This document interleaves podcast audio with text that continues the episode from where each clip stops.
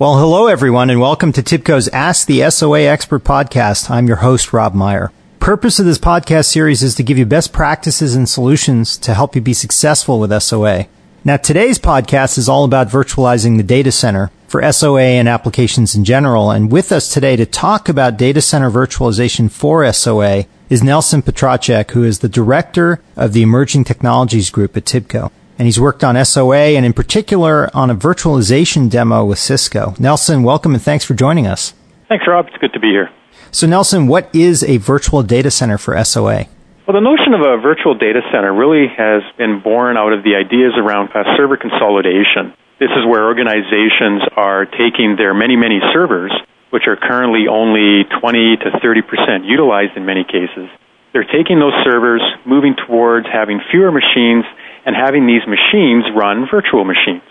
In the case of SOA, you're really looking at not just applications, of course, but you're actually looking at services themselves.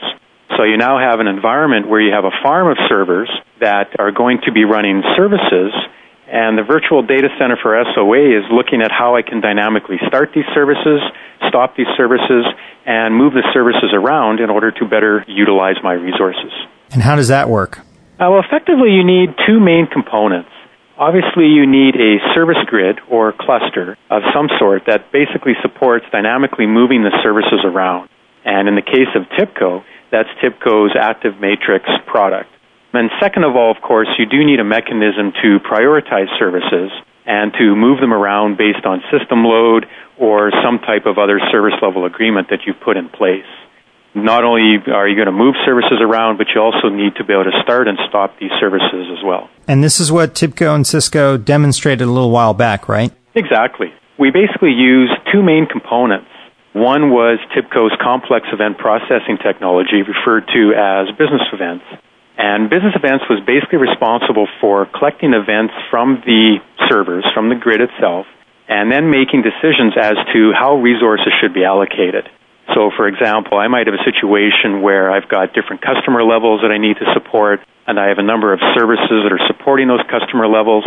B could take information from those customers and basically make trade offs around what type of resources you need to deploy and how they should be deployed on the grid. You would move services around, start and stop them across the service grid, and then, of course, when Cisco introduced vFrame, we saw this as another great opportunity to basically combine vFrame's ability to bring new servers right from bare metal, bring new servers online, configure the SAN, hook up the network, and so on, be able to combine that capability along with the ability to dynamically start and stop services. So it's really a combination of the two that we put together to bring out this solution. And the end result is that the IT resources, namely the servers and the network, are being driven entirely by these business priorities that are defined in business events. Yeah, basically, the data center would be handling the load, and once the servers were brought up to a certain level of utilization, uh, you would start moving services around, started reprioritizing the services based on our most important customer or business needs. Any recommendations for our listeners out there on how to prepare for data center virtualization or where they can get more information? Sure, a couple different things. Obviously, you need to prepare for a technology like Service Grid. You want to ensure that you're properly defining your services. You're using a common interface for these services. It might be a technology such as WSDL that you're using to define the interfaces. You're going to build the class or the technology that implements the service and eventually you want to prepare it so that you can move it into a technology like Service Grid. Another area that you should be familiar with is the area of complex event processing, as this is one of the key components for basically controlling how services are moved around the grid, taking in multiple events, looking at SLAs that you've defined, and using a combination of all that information to control your resource utilization. Course, for vFrame, Cisco is a great source for that. You can go to their website to take a look. And you should also focus on the requirements for your business. Obviously, this is what's driving the intelligence behind your grid. So you do want to place some emphasis on what your rules are and how you want the grid to respond to your business. Great. Well, thanks for all that information, Nelson, and thanks for being here today. Oh, you're very welcome. That's Nelson Petracek, one of the rock stars in the field for TIBCO. I'm Rob Meyer. Thanks for listening to TIBCO's Ask the SOA Expert podcast.